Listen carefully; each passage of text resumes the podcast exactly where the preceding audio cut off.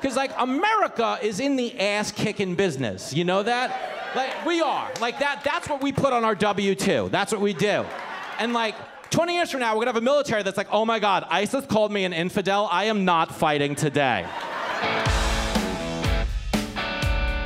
Hey, everybody. My next guest is a hilarious comedian, TV pundit, author, and host of the syndicated Fox Across America with Jimmy Failla, which airs 12 to 3 Monday through Friday on Fox News Radio. Here he is, ladies and gents, Long Island's own Jimmy Failla. Jimmy, how Hey. are you, my friend? Hey, girl. Thanks for having me, man. Uh, Long Island Zone is quite a title. Um, Yeah, really man. funny.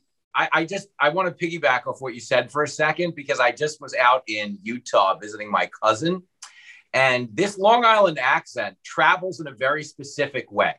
And what I mean by that is, if you're in Utah and people hear it, every one of them assumes you're in the witness protection program. every one of them. I I know, was it's like, great. if if one more person asks me to kill someone for pay, I'm like, I'm just here to see family. I'm going home in like three days. It's cool, but it's good to be here. When I was in uh, North Carolina for a little bit, like you said, everybody assumes you know that you're uh, like a, a mobster, that you're connected, and uh, then I- did like a local acting thing. I I was always playing you know mafia guys or strip club owners. yeah, That's- good time. So. Well, at least like here's the one thing. At least you were getting paid to pretend you're in the mafia. Because if you grew up on Long Island, everybody I know after three beers pretends they're in the mafia. yeah. They're they're not getting paid. They're actually paying for alcohol so they can continue to pretend they're in the mafia. So Right, At yeah. least you did something productive with it. That's true, and, and it, you know, it's it's when you talk about Long Island and, and the comedy scene. Which did you come up through the Long Island comedy scene? Like, did you play Govs and No. all that? No, here's the deal, man. I so I grew up in Levittown. I went to division, which means I've I've thrown up behind governors more than I've actually performed on stage. I probably have the record for throwing up at governors, uh, probably tied with Kevin Downey Jr. If we were going to be fair, uh, but he was at least he was at least working the club. Uh, no, yeah. I because I grew up there, I never ever wanted to perform there in the beginning because everyone I know was going to show up, and I at least had enough self awareness to know that we're all patently terrible when we start out at stand up. You know, we don't. You don't know that because there's a certain level of delusion. Like you have to be a little bit of a sociopath to get into showbiz because that's what propels you through the first two years of performing in front of a you know an oil painting essentially. No reaction at all to anything you say. Uh, but you convince yourself it's going great and you're going to keep going. So i never though i had enough self-awareness. I never did govs until um, i shot a special like four years ago. It's on amazon prime Yeah, Uh, if yeah. one of you were to click on it tonight i would get a 10 cent royalty from jeff bezos so take off the apron jenny Failla. we are going out girl but uh, when I was shooting that special, they were awesome. Like they let me come through on like Sundays and Thursdays and just run my stuff. And I Oh, actually cool. like, hopefully with any luck, because I'm supposed to shoot an hour for Fox Nation for Fox next year, and I would do the same thing because I'm, you know, I grew up in Levittown. I, I love the club. I mean, I grew up going to the club yeah. um, and I'd love to use it again as like uh, kind of like a hideout. Because what happens is two things. It's really funny, but you know, on Long Island, if you walk in and you're like a Fox News radio host, they're kind of happy to see you. They might watch you on Gutfeld. Whereas in the city, it's like you're wearing fur. Someone will throw Right. ink on you or tackle you or something like that. So I actually, yeah, when I'm on stage at Gotham, I actually tell people I'm just Jeffrey Epstein's brother, and they're like, "Oh, well, that's way better." At least he didn't say Fox News. yeah, you know? yeah, you get you get more acceptance out of that. Yeah. Yeah. No, um, and it's interesting that you say that because a lot of a lot of people starting out would want their their friends and support system, th- you know, to be there to laugh. But like you said, it helps with the delusion that way. This way, you, you think you're killing because they're, Yes. they're they're your friends. Uh-huh. but but you kind of just jumped right in the deep end, huh? And you went out in, into the cities and I- and started doing. I, you know, this is Don. There's there's an old adage in boxing where they talk about like it's doesn't doesn't matter what your record is. It's like who you fought. You know, Right, you can be 33 and 0, but if you fought like the Little Sisters of the Poor, that's really the 33 and 0 doesn't carry the same weight as the guy who's 27 and 16. you know, Yeah, and is yeah. barely getting licensed to fight because he has a detached retina. You know, no, I am the Iran Barkley of comedy. I fought every bad room on the Lower East Side of New York for like 10 years, again, with your soul in a fetal position. You are doing spoken word for three people who are only there because there's a neon light in the bathroom that'll help them find a vein. But I was like, this is how you get good at this. That's why I love Long Island people, because they're not PC, and that's great. They get in there like, holy shit, a white cabbie, we should play lotto. Because my curse, and I really mean this, and it's so tragic. It's like I don't want to be famous. I just want to be pretty good at it, you know? Yeah. Because the stuff you do in comedy is gonna survive you, you know. So let's say you get really famous, but you suck. You know, millions and millions of people for generations to come are gonna be like, oh yeah, that guy, he sucks. You know? Yeah, right, right, right. But if you don't get famous and you suck, no one cares. They'll never hear about you again. But if you don't get famous and you're good, you might get famous after you die. You know. Right. yeah, So, there you go. know. There's always that. A lot of people say, oh, the male sex drive gets weaker with age. It's not true, ladies. Our sex drive stays the same, but our sleep drive gets a lot fucking stronger. When I was 29, I used to go to bars and be like, I'm gonna bang the hottest girl here if I gotta stay out all night. At 39, I'm like, yo, if I could just beat off to her and finish the ice cream in the fridge. Oh. Oh. if you were to give advice to to uh, uh, somebody just breaking in, I think that's better advice. Is, is to say, hey, go to where it's hard, go to where it's it's Oh, not yeah. comfortable, and and if you could survive those clubs, or if, even if you can make those people laugh, um, Mhm. you know, and, and also with the city too, there's so many people, foreigners, like out of town people, tourists. It's you, you know you, you get a different uh, base Yeah. than you would get at Long Island, which is all hometown people. Well, yeah, but but not that being said, this is where a Long Island audience is always going to be the best audience. Very hard to offend them because they get it. It's a blue Right. collar crowd, and um, they're going to a comedy club to laugh. They're not going to the comedy club to start a movement to take away your job and destroy your family. You know, so if you were to ask me who the better audience is, it's absolutely Long Island. Um, I just didn't want to start out on Long Island knowing I was, I mean, just terrible at it. So I went into the city. And if I could tell you this really quick, the first time I got on stage was the New York Comedy Club. They used to have in like literally their coat check room. They would have an open mic in like a side room that in a decent club would have been considered a fire escape. But they went full fire hazard. If this place goes up in smoke, everyone's dead because we can squeeze 80 more dollars out of the co check room if we turn it into an open mic. So the first time I performed, I was literally obstructing an insurance policy. Uh, on a Thursday night, Tom Nemec, who's a nice comic, been around forever, hates me now because I work at Fox, but we correspond. But uh, it, was, it was their open mic where anyone could go up and do anything. And a girl went on before me and dedicated a monologue to her grandmother who had died that day and punctuated it, punctuated it by placing a rose on the stool and crying her way off. Oh And then I came, I came charging right up because I had just taken a joke writing class with five minutes of my girlfriend is so fat. You know, how fat is she? you know, and it was like it was going nowhere. And I finally, I finally like I had to just concede. I was like, so fat, she can't even fit in the coffin with that girl's grandmother. And then I got booed and yelled at, but some people cheered. But it was just death, death. from coast to Wow. And that's the Yep. first show. That was your introduction to stand up. Yeah, and, and and I left, and I left being like, I want, I want to do this. No, no, I want to do this. It's, I, I'm mad. You want to believe that anyone who survived the Titanic never went on another cruise, right. but comedians are people who uh, would get off the Titanic and book another ship the next day. The next day. My wife actually asked me that the other day with a straight face. She was like, How come we never let me pick out the movie? I was like, The same reason we never let the dog drive the car. Not gonna end good. All I got, guys. Thanks for watching. I appreciate it.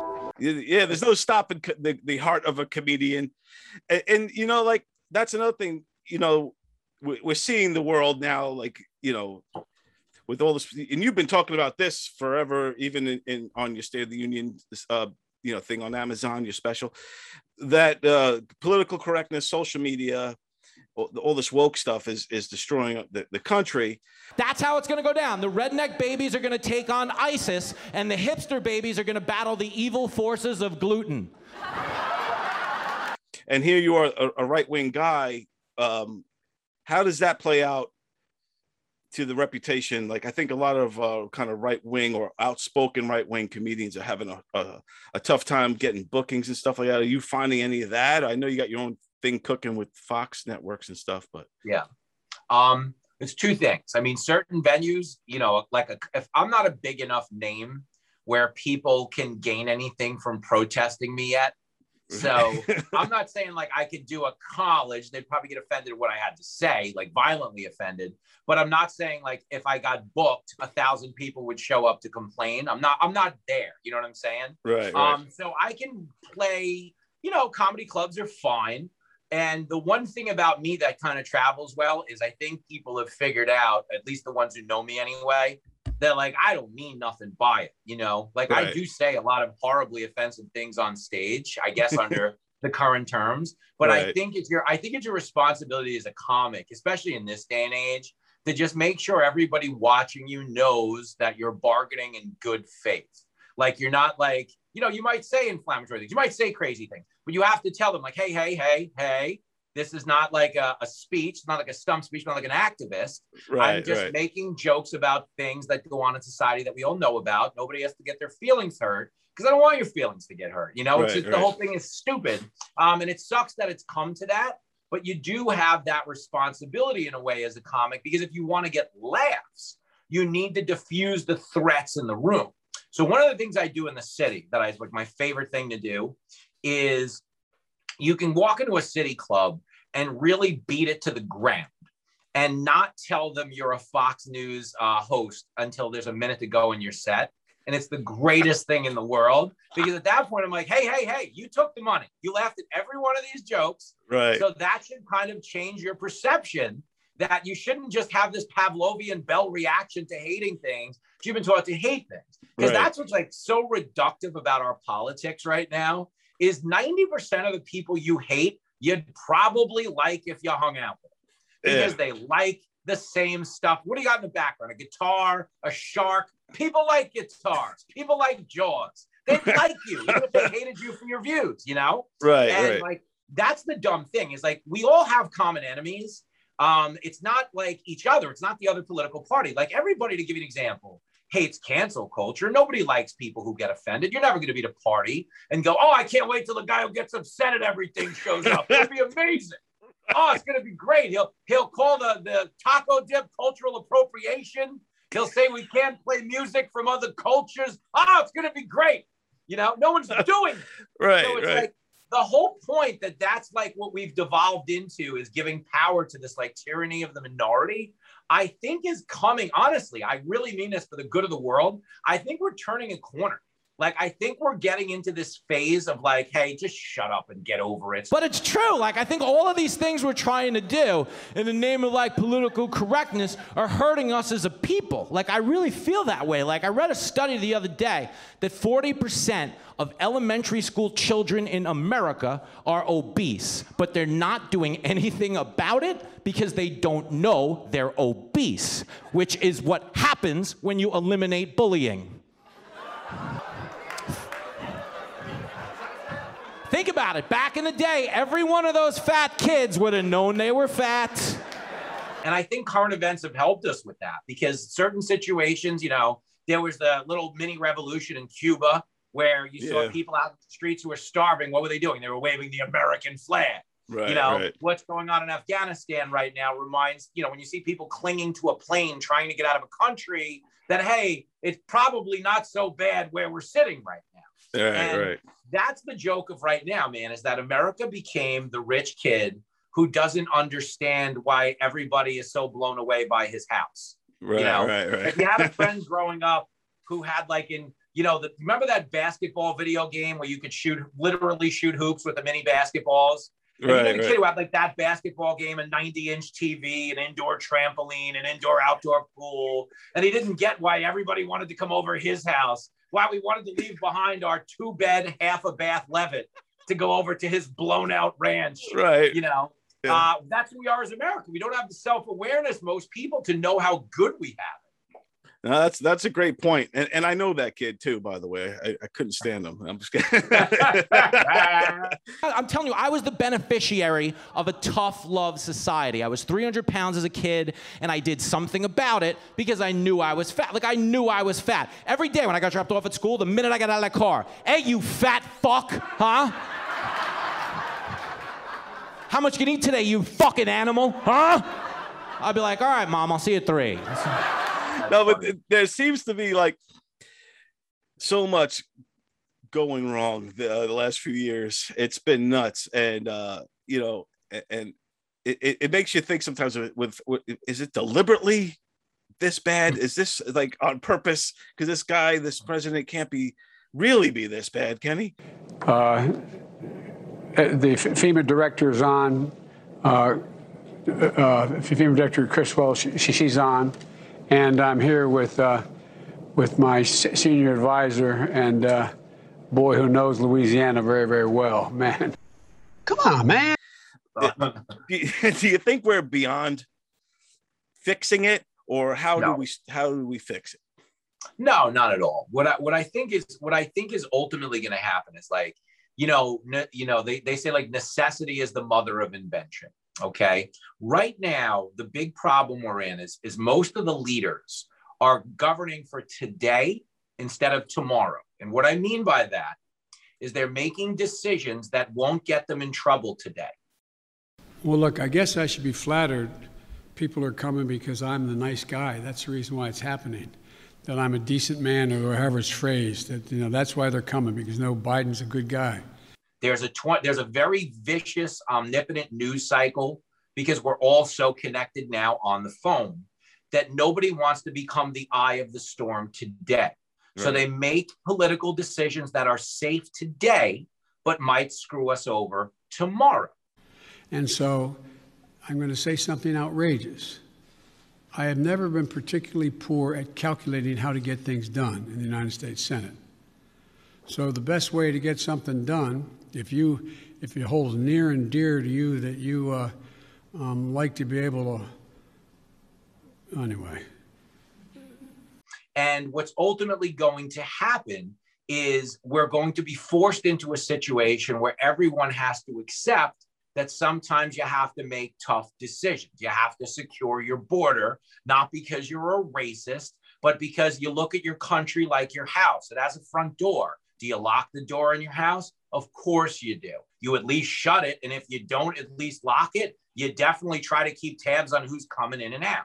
That's right. not, you know, a question of black or white. It's just a question of smart or stupid.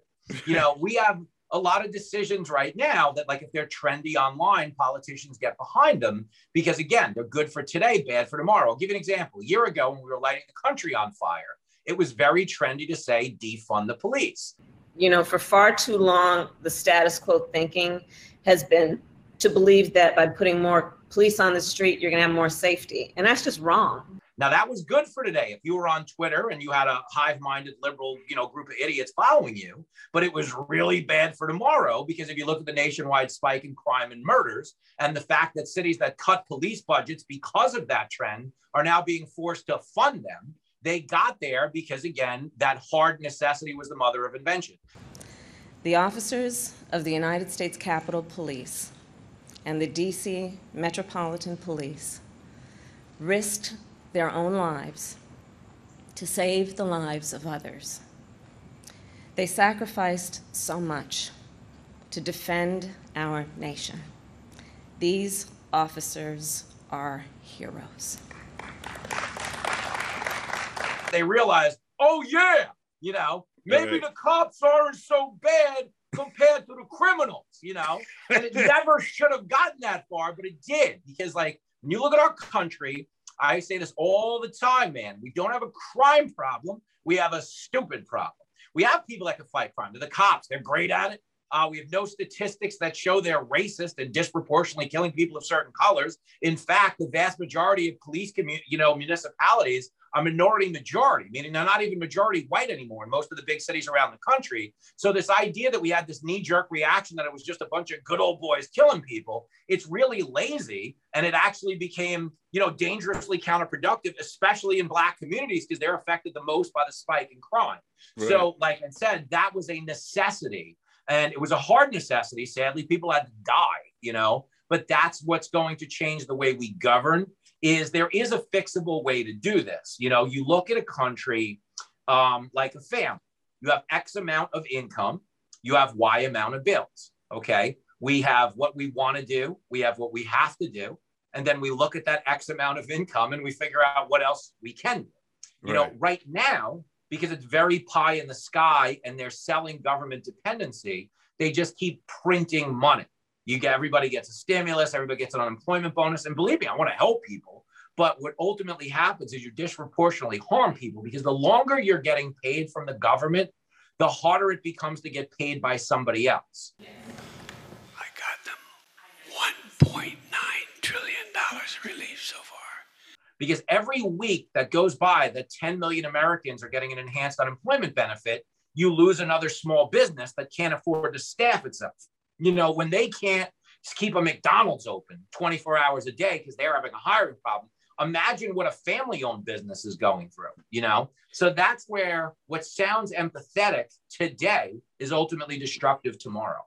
Yeah, it's it's scary times. I feel like the, like in a lot of ways uh, the, the the world has just been turned at least America's just been turned upside down and uh, the good guys are the bad guys and the bad guys are the good guys and it, it's uh it's just becoming crazy and it, and it makes you wonder like you know uh, like whatever people think about Trump, do you need a guy like Trump who's not afraid to be unpopular? You can't do that. You can't do that with me. So they're dead as far as I'm concerned. And we've hit the Taliban harder in the last four days than they've been hit in over 10 years. So that's the way it is. Like even if you hated Trump, um, in in positions like president of the United States, your job is to lead the room. It's not to read the room. It's not right. to worry about whether the room's going to be happy with what you did today. It's your job is to do what you think will be better off long term for everybody. You've got to think beyond today. You do need that. We don't have that now. Like when you have a traditional politician, you know, and, and Biden's a perfect example because he's been in Washington for 47 years. Every move they make is a calculated move to make sure they don't get in trouble today. Ladies and gentlemen, they gave me a list here. The first person I was instructed to call on was Kelly O'Donnell of NBC. Thank you, thank you, thank you. And I'm happy to take questions if that's what I'm supposed to do, Nance, whatever you want me to do. I, am sorry, I'm going to, this last question I'll take, and I, I'm really going to be in trouble. Do you think that people have an issue with? Nobody is governing with like the greater good in mind. And I'll tell you this about Trump, and this is really interesting because I know everybody who knows him, I know everything about him. Um, he really, when he won the gig, when he actually beat Hillary, which he didn't think he was going to do, but when he actually did beat her and pulled off the big upset and all of that stuff, he wanted to be able to say, I told you so. So he set out to be a consequentially good president. That while the campaign is over, our work on this movement is now really just beginning. He wanted to be able to say, like, ah, I told you, I, you know, I'll get there. What he didn't bargain for, and this was his naivete maybe, is he didn't understand that there was no world where the people who opposed him were ever going to be capable of granting him that. Right. And we know that's true just based on what he did accomplish pre pandemic. You know, Trump, they want you to believe, is a white supremacist. America has been through a civil war, world wars, a Great Depression, pandemics, McCarthyism, and now a Trumpist and white nationalist insurrection. But when you think about how he governed, he gave historically black colleges their highest recurring funding endowment ever. Thank you, Mr. President. Congratulations. You know, $75 billion in opportunity zones for low income black communities. And then when you talk about, you know, the uh, First Step Prison Reform Act, it freed over a quarter of a million nonviolent black drug offenders who were sentenced under the 1994 Biden crime bill. Like he was consequentially better for the black community than any president in the last 50 years. Two months ago, I was in a, in a prison cell and I'm in the White House. That's, that's, that's continue to make America great again. Like in theory, and his tax cuts, the Trump tax cuts, made black households the single largest gainer of income by percentage and dollar. And it's like no one, you've never even heard that. You don't even hear that out of Trump because Trump is not as good of a surrogate for Trump as people like me who understand what went on are. Because Right, Trump yeah. likes to talk in generalities. Ah, these guys suck. What a bunch of losers. and it's fun, but it doesn't like get the focus onto what he's substantively doing right. Well, we have some of the dumbest leaders in the world. We have losers. We have losers. They're losers. They're just losers. We have very stupid people. We have stupid leadership. How stupid are our leaders? How stupid are these politicians to allow this to happen? How stupid are they? He actually was on paper a pretty good president. When you think about the things everybody ripped their hair out over for four years, none of them actually mattered. You know, it was like Russia was fake and they knew it. You know, did he get two scoops of ice cream at dinner? I don't know. Maybe he did. Eat some chocolate chocolate I want to live in a country. I do. I want the president to get more scoops. We're, you know, we're the most powerful nation on earth. If our president can't get an extra scoop of ice cream, what are we? Yeah, You right. but it was like so many dumb manufactured scandals about what he said, and we never focused on what he did. But looking back now, you realize what he did was so much better than what's being done. way better and and they did they never gave him a chance whether it was the the, the democrats as a whole or the mainstream media or whatever that they uh there was scandal after scandal after scandal they threw at him trying so hard to derail the the people from really understanding all the good he was doing and then um you know covid came along you know it, it, it helped it helped wipe away all that trump did it helped deteriorate it all Well, but, uh, what? Mhm. Go yeah go, go ahead I was just going to say what it did is it was it shifted the focus to the pandemic. And what's interesting about that is, you know, obviously their narrative from March until election day was he where people are dying, he's going to get us all killed. When in theory, while they were, you know, shit talking the vaccine, you know, that vaccine, not one, but two, but three, is what they're now telling you you're a murderer if you don't take. But if Donald Trump tells us I should ta- that we should take it, I'm not taking it. You have the power to get vaccinated. You have the power to help your family and friends get vaccinated. the trust factor is deteriorated with the with the government with with the system uh i feel like you know a lot of people are wondering why do they want us to take this so bad you know like were they going to pay we'll give you a hundred dollars. We'll give you free tickets to a yankee game. We'll we'll do this we'll do that you know? So today, I'm calling on all states and local governments to use funding they have received, including from the American Rescue Plan, to give $100 to anyone who gets fully vaccinated. and uh, i haven't been vaccinated yet. It's more of a health thing for me uh, Okay. yeah because I, I, I you know the factor four four in the blood could thicken the blood up and if you you know the clotting and all that so i'm afraid to get it plus i had it and so i have antibodies built up so i'm you know but if you have natural immunity, you don't need to get it. I mean, I, in, I mean that's essentially the thinking is the natural immunity has been better than the vaccine itself.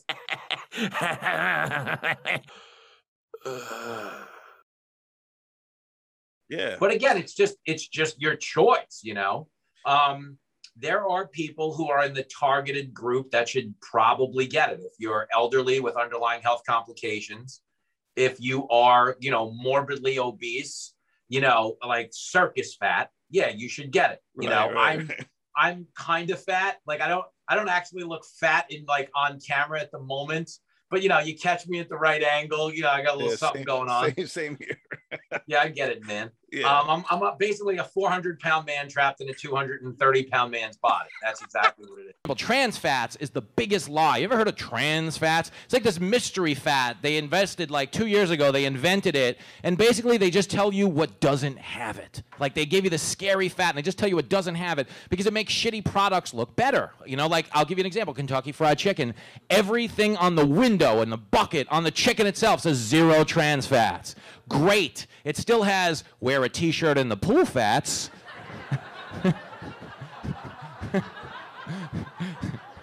You know, can't see my dick anymore, fats. Have a heart attack and die, fats. but uh, no trans fat. So let's eat that. Before I, I, let you go, we do this thing called rapid fire questions. These are just random questions, um, and then just give, give me the answer. We'll just move on to to the next thing. Okay? So, oh, believe me, I'll I'll get this over as quick as I'm kidding. Do the best.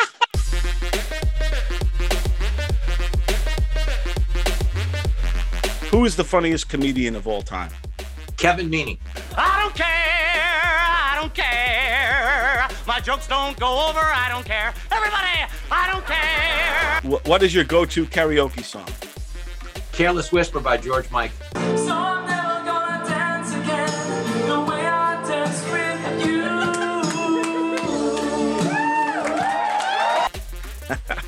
Great one.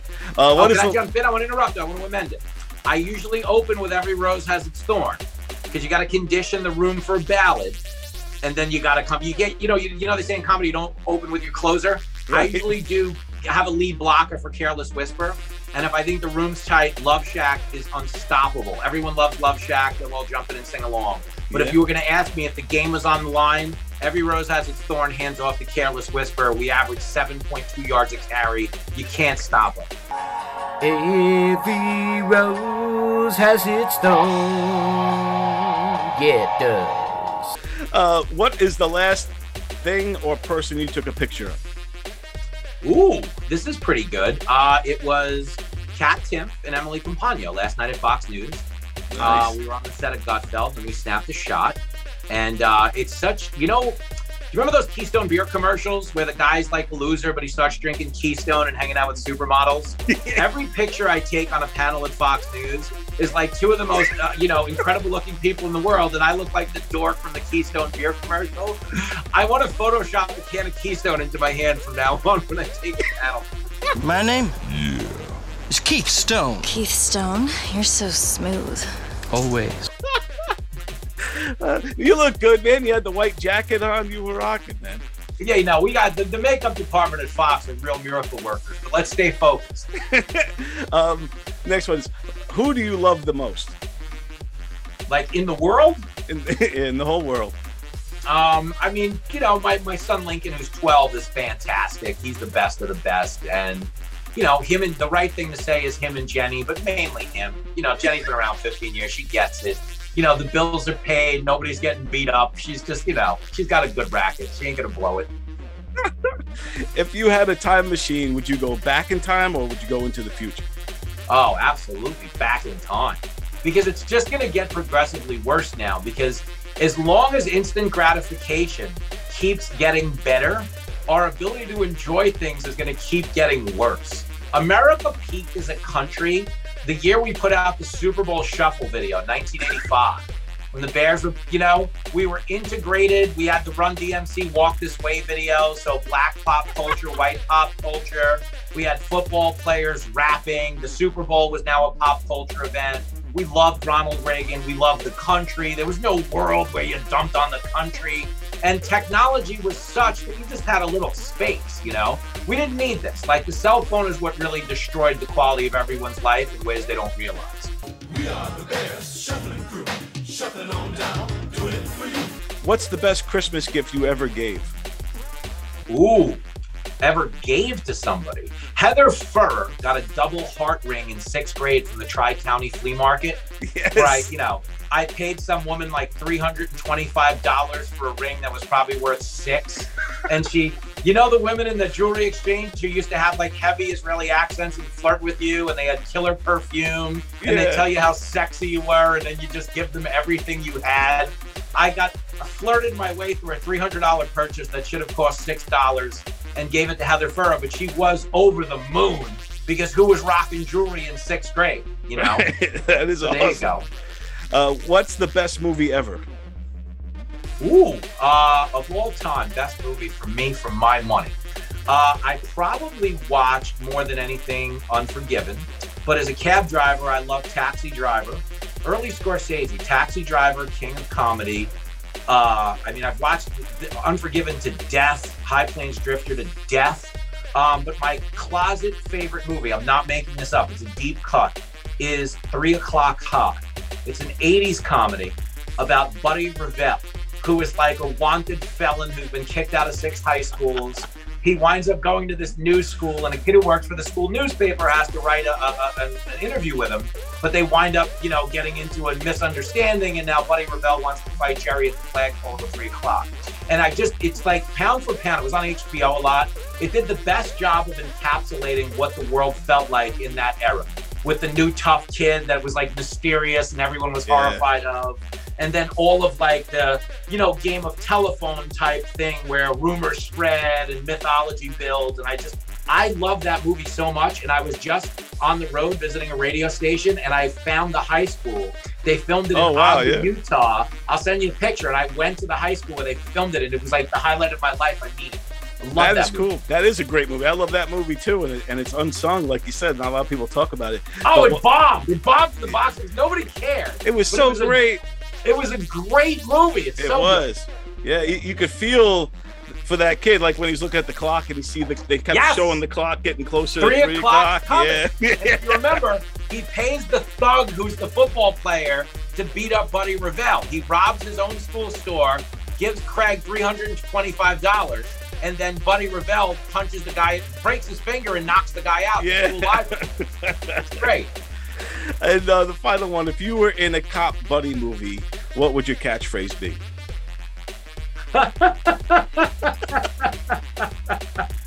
a buddy cop movie. Oh, honestly, it would always be it would be chill, it would be chill the fuck out. I would say, yo, yo, chill the fuck out, because I think that buys you currency with someone who's flipping. That like you say it to them in a way that you're not yelling at. them.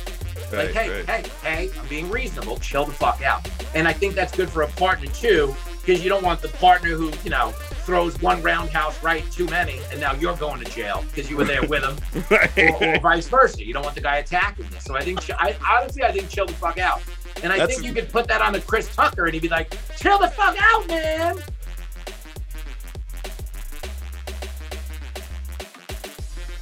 Uh, Jimmy, man, thanks so much for for uh, being on the show and taking the time to talk to me, man. I, I really appreciate it. Uh, tell everybody where they could could find you, follow you, or or catch your show and all that good stuff. Um, my show, if you want to catch it live, uh, is noon to three Monday through Friday. Um, you can go. It's on 82 radio stations, but wherever you're listening to this from, you can click on the Fox News app and just click listen and stream it. Or if you go to the Fox Across America website, which is foxacrossamerica.com, you can listen live. You can listen to every episode we've ever taped because you can get basically the podcast version of it. Um, and you can always, um, you know, if you're in like the iTunes or Spotify's of the world, do that too. But I always just tell everybody to get the app and click listen because it's just easy. You know, there's a set of headphones, you click listen, and whatever Fox is broadcasting, you can listen to. Um, and you know, if you want to watch me, I'm on Gutfeld or Kennedy. I do like a weekly thing with Harris Faulkner. Not to brag, but tomorrow I'm on Fox and Friends First at 4:45 in the morning, which is a hot one. That's a real like honestly, Don. That is a vote of confidence in me as a human because most shows would probably assume that as a comic you're still out from the night before Right. and they wouldn't book you at 445 so the fact that they are makes me think like people take me slightly more serious now as an adult which is encouraging and sad at the same time because i feel like i'm going soft you know no, you're awesome, man. And uh, oh buddy yeah, dude. And and I, I love what you're doing. Keep it going. Uh, hopefully, we see you at Gubs Comedy Club one of these days. Yo, all right, listen, I'm gonna I'm gonna reach out to you ball bags because I want to work on my special there. So I'll have to reach out to Jimmy and you know Yeah. the whole barnyard jamboree and make it happen. The last time I did it, it actually ran through uh, an intermediary. I had like it was like Chris Mazzilli and Tom and Genio set it up for me because I didn't know them. I didn't have a relationship because I never hung out there. Right, and again, right. it wasn't because I and like you understand, like I love governors, amazing. I've been there to see everybody. Like I when I was a civilian and I wasn't doing comedy. Um, I've seen uh, Downey there, obviously, but I've seen uh, Kevin Meaney there a few times. Obviously, I've seen Seinfeld there. Yeah, yeah. Um, anyone you can think of on Earth, because everybody plays governors, because it's the great. Honestly, it's my favorite, probably East Coast room. Period. Like up or down the coast, because the crowd's always down. You can't offend them. You can't upset them. Right. You know, you can shit all over them, and they get it as long as you're making fun of yourself too. They don't care. And it's a great, great, seriously, a great room. So if nothing else, even if I'm not on stage, I'll I'll come hang out and throw up back there again, like the old days. Like I was a high, like I was a high school kid at division, just puking after a bleacher party. One way or the other, you'll see me. God dang it! Excellent, man. Well, thanks again, uh, Jimmy. I, I appreciate you, man. You're the best. Big hug, Don. You're the man. See you, buddy. Take care.